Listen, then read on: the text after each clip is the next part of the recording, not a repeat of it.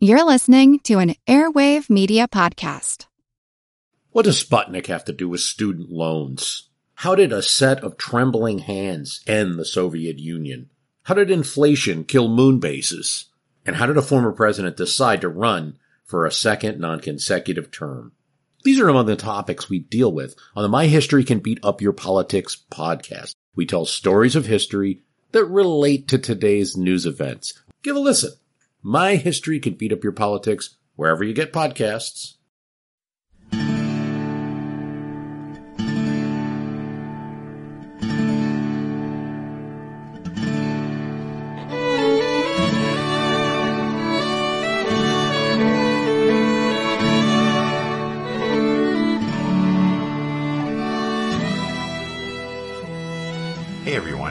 Thanks for tuning in to episode number 24 of our Civil War podcast. I'm Rich. And I'm Tracy. Hello, y'all. Thanks for downloading the podcast. To start things off, we wanted to let you guys know that we'll have a special announcement for you at the end of the episode. We weren't sure how many of you actually listen to us prattle on at the close of every show, so we just wanted to give you a heads up now that after the book recommendation and whatnot, we have a special announcement later on. And it's nothing bad. Uh, no, in fact, it's something good or potentially very good, but anyway, we'll get to that later. So, in the last show, we talked about the secession of seven slave states in the lower South between Abraham Lincoln's election in November 1860 and his inauguration on March 4th, 1861. And obviously, that time frame is important to keep in mind, since that was just the first wave of secession. After Lincoln takes office and after the bombardment and surrender of Fort Sumter, there will be another wave of secession as four more slave states withdraw from the Union Arkansas, North Carolina, Virginia, and Tennessee. But we'll cover that second wave of secession in a future episode. Also, in the last show, we pointed the finger at slavery as the culprit behind the secession of those initial seven states. Specifically, we think the historical evidence clearly shows that it was the defense of the institution of slavery that was the root cause of secession. And we're aware that there are still a lot of folks today who will deny that, but really we just don't think they have a leg to stand on if you actually consider the historical background of the slavery issue. Now, those folks may argue from sentiment or emotion, but the weight of historical evidence is against them, is against their denial that the protection of slavery was the cause of secession.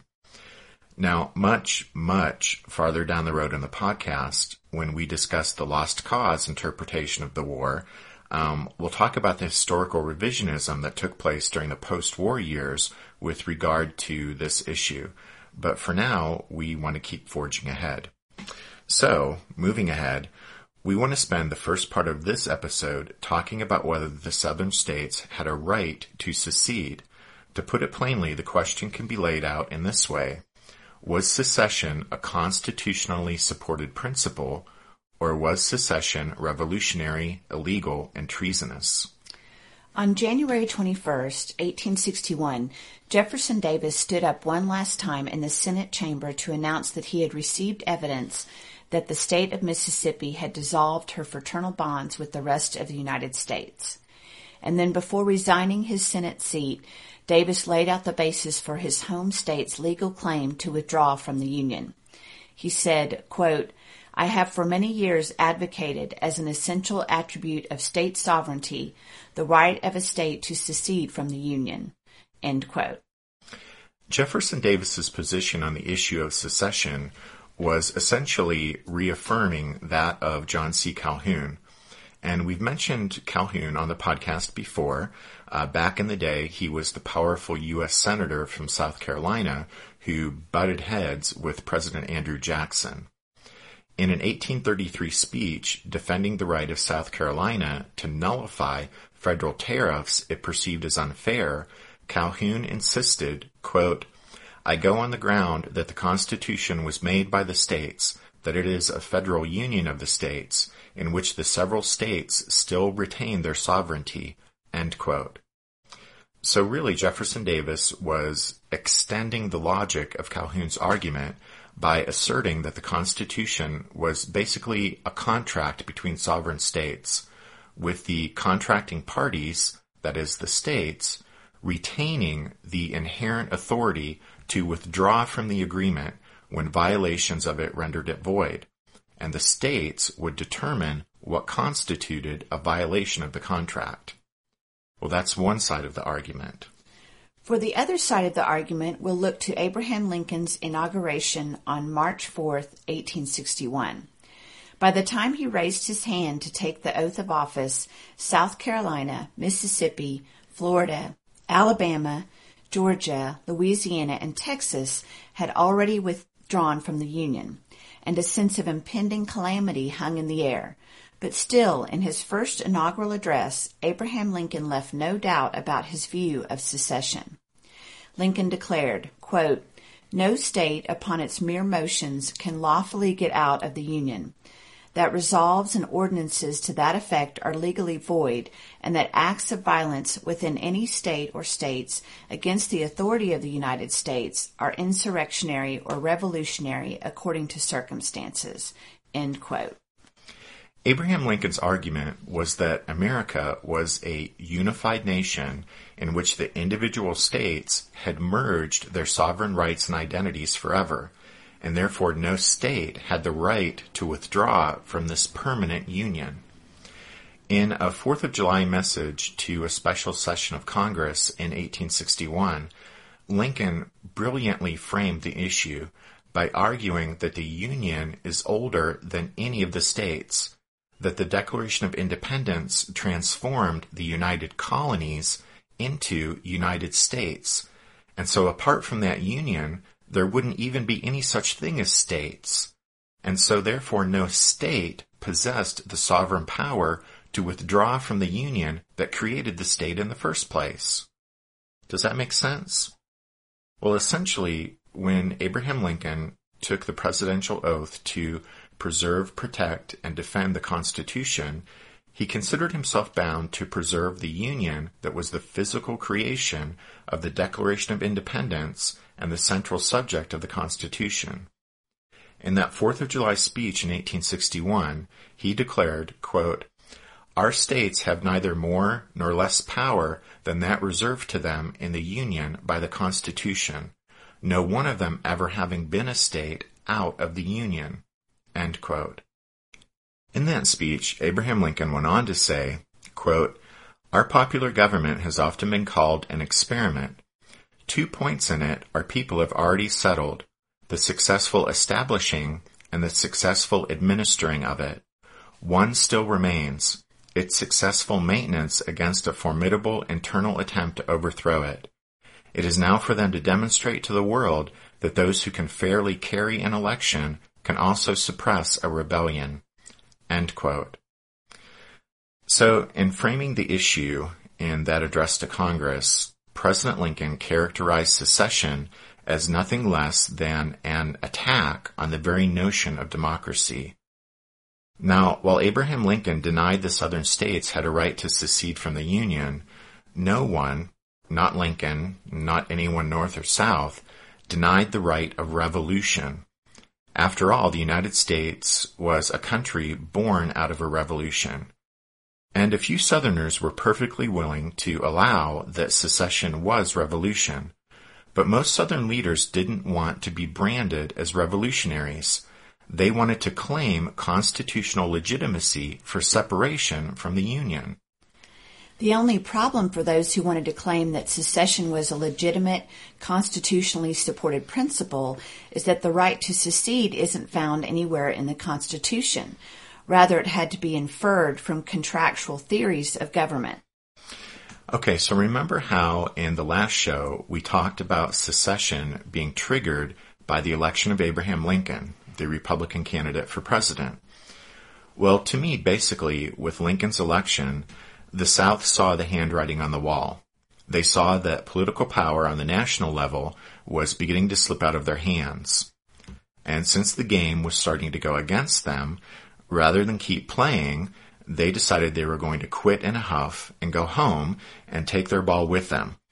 And now they wanted to say that, hey, we're not being huge jerks because it's okay for us to quit in a huff because the Constitution gives us the right to do that. Really? A sports analogy. Well, sure, it fits.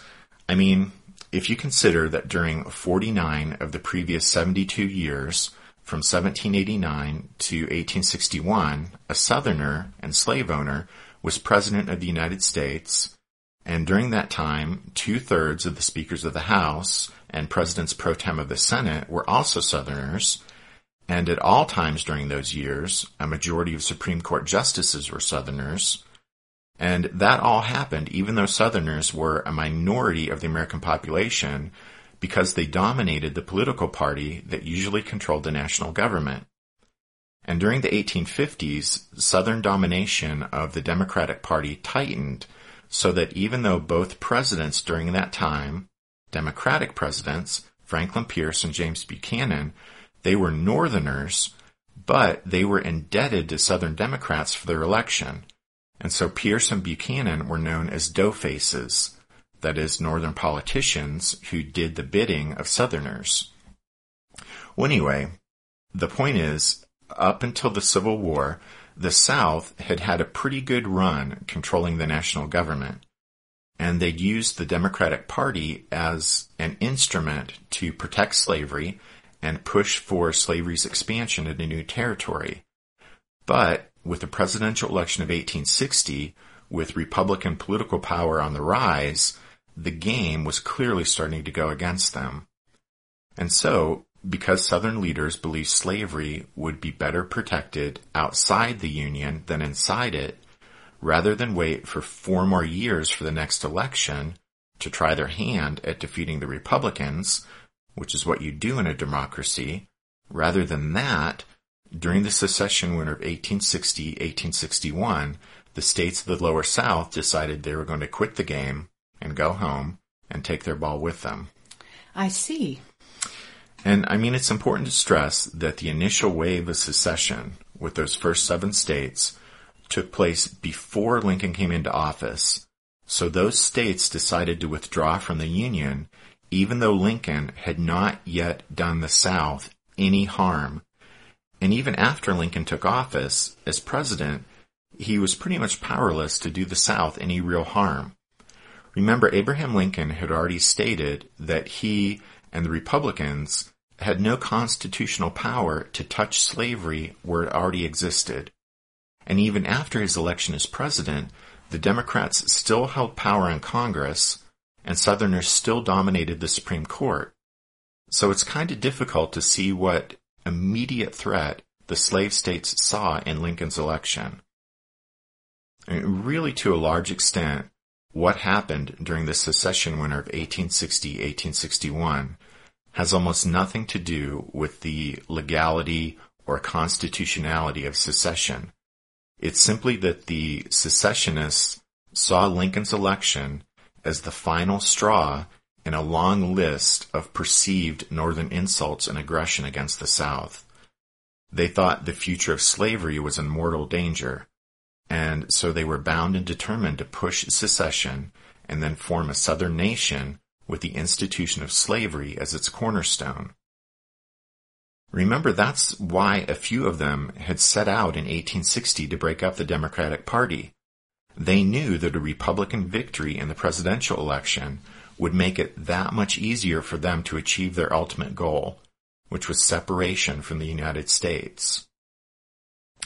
Well, anyway, um, in that message to Congress on July 4th, 1861, Abraham Lincoln referred to this attempt to justify secession as a constitutional principle, and he dismissed it as, quote, rebellion thus sugar-coated, end quote. Well, sorry, I know I'm pretty wound up, but this is just really fascinating stuff. It is. But to get back to the matter immediately at hand, whether the South had a right to secede from the Union, we don't want to have to get into the more technical details of each side of the legal argument. So we'll just say that we happen to think Abraham Lincoln had the more convincing argument, but that it's unclear which side would have won in an objective court of law in 1861. As it was, of course, from 1861 to 1865, the question of secession was decided on the field of battle, and there the South ultimately lost. And speaking of the field of battle, we'll give the final word in this section of the show to Robert E. Lee. In January 1861, when Lee was still a colonel in the U.S. Army, he said, quote, Secession is nothing but rev- revolution.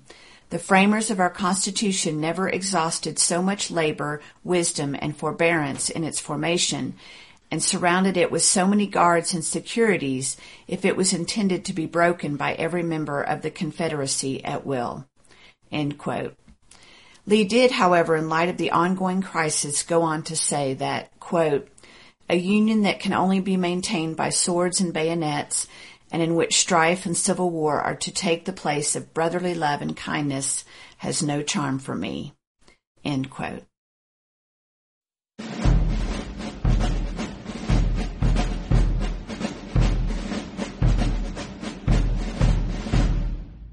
Want to learn how you can make smarter decisions with your money? Well, I've got the podcast for you. I'm Sean Pyles, and I host NerdWallet's Smart Money Podcast. On our show, we help listeners like you make the most of your finances. I sit down with NerdWallet's team of nerds, personal finance experts in credit cards, banking, investing, and more. We answer your real-world money questions and break down the latest personal finance news. The nerds will give you the clarity you need by cutting through the clutter and misinformation in today's world of personal finance. We don't promote get rich quick schemes or hype unrealistic side hustles. Instead, we offer practical knowledge that you can apply in your everyday life. You'll learn about strategies to help you build your wealth, invest wisely, shop for financial products, and plan for major life events.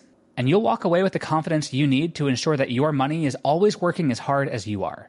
So turn to the nerds to answer your real world money questions and get insights that can help you make the smartest financial decisions for your life. Listen to NerdWallet's Smart Money Podcast wherever you get your podcasts. Hello, everyone. My name is Wesley Livesey from the History of the Second World War podcast. My podcast is a mostly chronological retelling of the Second World War, and I hope you will join me on a journey through the most cataclysmic conflict in human history as we try to answer the questions of not just what and where, but how and why. Join me on a journey not just through the famous campaigns, battles, and events, but also on a trip around the globe as we broaden the scope of Second World War history beyond the well-known battlefields of Europe and the Pacific. During weekly episodes, I seek to provide new insight for longtime students of the war, while also being a great jumping on point for anyone seeking a deeper understanding of the Second World War. This podcast has made it to the invasion of Poland in 1939 and start listening now to find out how the world would find itself embroiled in its second worldwide conflict in just 20 years.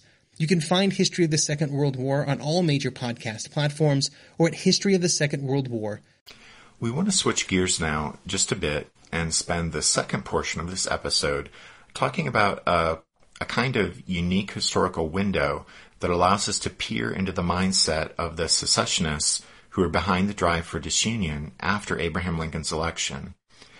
And we can do this because in late 1860 and early 1861, five states of the lower South, Mississippi, Alabama, South Carolina, Georgia, and Louisiana, appointed commissioners to other slave states and gave them the mission of spreading the secessionist message. Professor Charles B. Dew author of the book Apostles of Disunion, says, quote, These commissioners often explained in detail why their states were exiting the Union, and they did everything in their power to persuade laggard slave states to join the secessionist cause. From December 1860 to April 1861, they carried the gospel of disunion to the far corners of the South. Most of these commissioners came from the four deep South states of Mississippi, Alabama, South Carolina, and Georgia. Mississippi and Alabama named commissioners to every one of the 14 other slave states. All told, some 52 men served as secession commissioners in the critical months leading up to the outbreak of hostilities. Some of them were relatively obscure figures, lawyers, doctors, or planters, while others were better known ex-governors or members of Congress. But all possessed a reputation for persuasive oratory, and all carried the potent and emotional message that the Republican victory heralded impending doom for the South, especially with regard to the institution of slavery. During his research for Apostles of Disunion, Professor Dew examined dozens of the commissioners' speeches or public letters, and he found them to be, quote, a truly remarkable set of documents.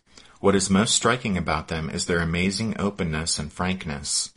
The commissioner's words convey an unmistakable impression of candor, of white Southerners talking to fellow Southerners with no need to hold back out of deference to outside sensibilities.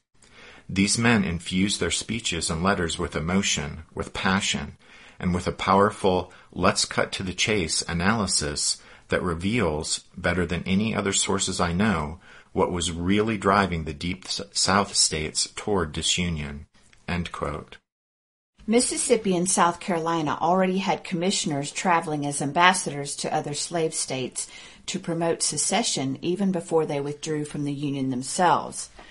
On November 26, 1860, less than three weeks after Abraham Lincoln's election, Governor John J. Pettus of Mississippi delivered a message to his state legislature in which he made clear that Mississippi had no intention of submitting to the rule of black Republicans. And just in case we haven't made it clear before, the term black Republicans was used not to refer to African Americans who belonged to the Republican Party, but it was actually a derogatory term used by Northern and Southern Democrats to smear Republicans by emphasizing that Republicans supposedly wanted complete social and political equality between whites and blacks, which was actually untrue for most Republicans. But anyway.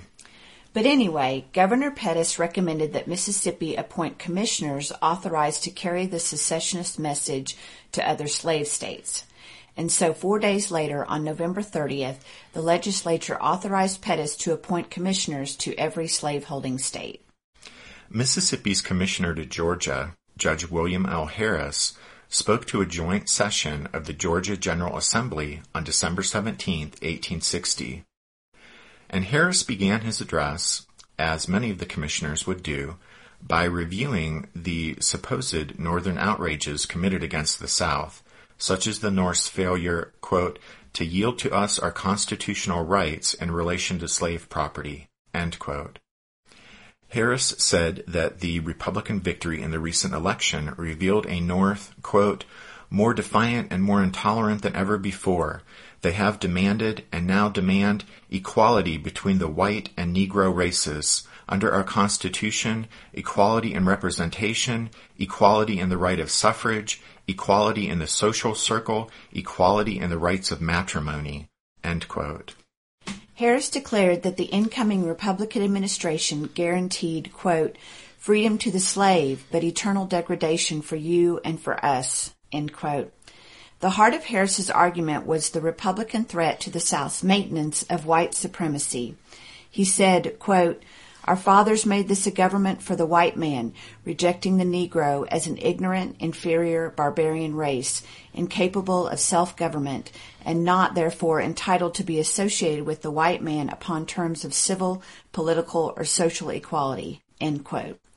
Judge Harris then told the Georgians that uh, Abraham Lincoln's administration was resolved, quote, to overturn and strike down this great feature of our Union, and to substitute in its stead their new theory of the universal equality of the black and white races. Harris closed his address to the Georgia Assembly with an amazing declaration. He said, quote, Sink or swim, live or die, survive or perish, the part of Mississippi is chosen. She will never submit to the principles and policy of this black Republican administration. She had rather see the last of her race, men, women, and children, immolated in one common, common funeral pyre than see them subjected to the degradation of civil, political, and social equality with the Negro race.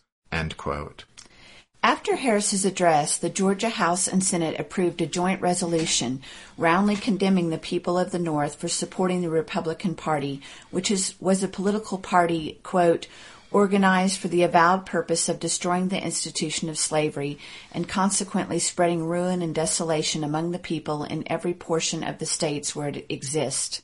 The Georgians also ordered the printing of thousands of copies of Harris's speech. We wanted to relay the gist of Judge Harris's speech in some detail because, as Professor Dew points out, the racial themes that formed the heart of Harris's argument for secession would be echoed by the other commissioners as they spread out across the South during the secession winter of 1860-1861. For example, Stephen Fowler Hale, Alabama's commissioner to the border state of Kentucky, told Kentucky's governor that Abraham Lincoln's election was, quote, the last and crowning insult and outrage upon the people of the South, end quote.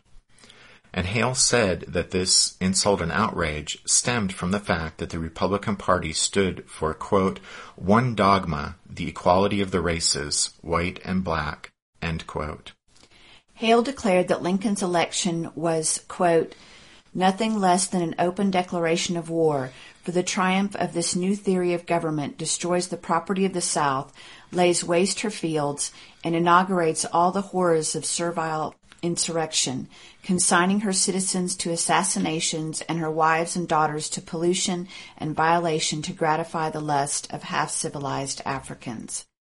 The slaveholder and non-slaveholder must ultimately share the same fate, all be degraded to a position of equality with free Negroes, stand side by side with them at the polls, and fraternize in all the social relations of life, or else there will be an eternal war of races, desolating the land with blood and utterly wasting all the resources of the country. The dire warnings of Harris and Hale were repeated by other commissioners in those critical weeks in late 1860 and early 1861 when the fate of the Union was hanging in the balance. For example, Alabama's Commissioner to Maryland told that state's governor that secession meant, quote, deliverance from abolition domination.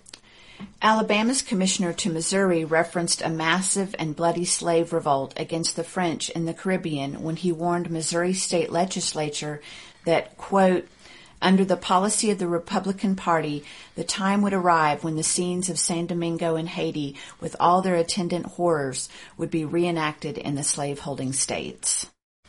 And Commissioner Arthur Francis Hopkins, former Chief Justice of the Alabama Supreme Court, addressed the Virginia General Assembly and predicted that a federal court system corrupted by Republican policy would, quote, discharge every slave brought before it and establish them as free men and equals in our own land. Over and over again, the secession commissioners painted the picture of a brutal, fanatical Republican Party humbling and degrading the South by threatening the maintenance of white supremacy. After describing that frightening future, the commissioners declared that only through immediate secession could the South protect and preserve its racially based social and economic system of white privilege. Professor Dew offers an, an apt summary of this fascinating, if troubling, glimpse into the mindset of secessionists when he points out that, quote, in setting out to explain secession to their fellow Southerners, the commissioners have explained a very great deal to us as well. By illuminating so clearly the racial content of the secession persuasion, the commissioners would seem to have laid to rest, once and for all, any notion that slavery had nothing to do with the coming of the Civil War. To put it quite simply, slavery and race were absolutely critical elements in the coming of the war. Present day Americans need only read the speeches and letters of the secession commissioners to learn what was really driving the Deep South to the brink of war in 1860 1861.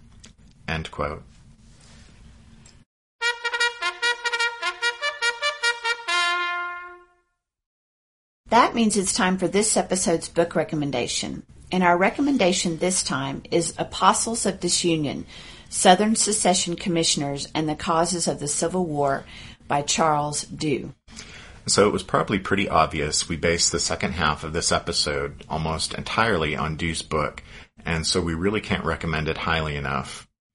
In the introduction, he talks about the fact that he found Apostles of Disunion to be a difficult and painful book to write because he's a Southerner born and raised, and his ancestors fought for the Confederacy, and he grew up being told that the South had seceded for one reason, and one reason only, the defense of states' rights. And Dew recalls how stunned he was to come across the evidence that slavery and racism and white supremacy formed the basis of the secessionist cause, as shown in the messages the secession commissioners carried across the South in late 1860 and early 1861. So anyway, Tracy and I think that Apostles of Disunion uh, carries within it an eye-opening and important message, and that it deserves to be on every Civil War buff's bookshelf. As always, you can find all of our book recommendations at the podcast website, which is www.civilwarpodcast.blogspot.com. And now... Well, actually, before the special announcement, I just wanted to let you guys know what the next couple or several regular episodes of the podcast will look like as we're getting closer and closer to the outbreak of hostilities. Uh, so next time we'll take a look at the formation of the government of the Confederate States of America down in Montgomery, Alabama in February 1861.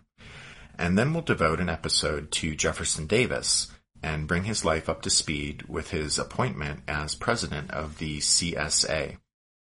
And then after that, we'll circle back around to what all was going on up north after the election um, with Abraham Lincoln and with poor James Buchanan and Congress in the nation's capital while the country was falling apart during the secession winter of 1860-1861. And after that, we'll finally get to the bombardment of Fort Sumter. Okay. And now. For the special announcement. Um, so you know that from time to time we ask you guys to leave us five star reviews on iTunes if you enjoy the podcast. And we really appreciate those of you who have taken the time to do that already. But we think a lot of you so far uh, have passed up the opportunity to help us out in that way. So we have a deal we'd like to offer you guys. Uh, we're releasing this episode that you're listening to on Saturday, May 11th. If in one week's time, that is by next Sunday, May 19th, you guys go to either the US or UK iTunes, and between the two sites, if you leave us 50 new five-star ratings or reviews, then on Monday, May 20th, we'll release a special bonus episode for your listening enjoyment. And this is an episode we already have pretty much ready to go. It's on life in 1860 America. But for us to release it, to unlock it for you guys, you need to go to iTunes and leave us a five star rating or review. What's the difference between a rating and a review? Well, if you're on the podcast page on iTunes, you can click where it says ratings and reviews, and then with one more click, you can simply give the show a five star rating. Easy. For a five star review, you do the same thing, but you also take a minute or two to write a review, just to write a sentence or two or three about how much you enjoy the show. Basically, we're asking you to do this because it helps other people find the podcast on iTunes. Yeah, the um, the method iTunes uses to rank podcasts is a bit mysterious, but it does seem to revolve around number of downloads, the number of five star ratings and reviews, and the number of people who subscribe to the podcast. Does it cost anything to subscribe? No. Um, when you subscribe to a podcast on iTunes, it's free. You're really just saying, hey, I really like this podcast and I want my computer or whatever to download each new episode as soon as it comes up on iTunes. In other words, if you subscribe to the show, you don't actually need to go looking to see if a new episode is up. If a new episode has been posted, then the very next time you're on iTunes, the new episode starts to download automatically, like magic. So anyway, if y'all also su- subscribe to the podcast on iTunes, that's great, but not part of the deal. The deal is this. We're releasing this episode on Saturday, May 11th. By next Sunday, May 19th, go to either the US or UK iTunes, and between the two sites, if y'all leave us 50 new five-star ratings or reviews, then on Monday, May 20th, we'll release a special bonus episode of the podcast. Yep, so there you go. That's the deal. And we'll see what happens, I guess. Okay. So thanks for listening to this episode of the Civil War, 1861 to 1865, a history podcast. We hope you'll join us again next time.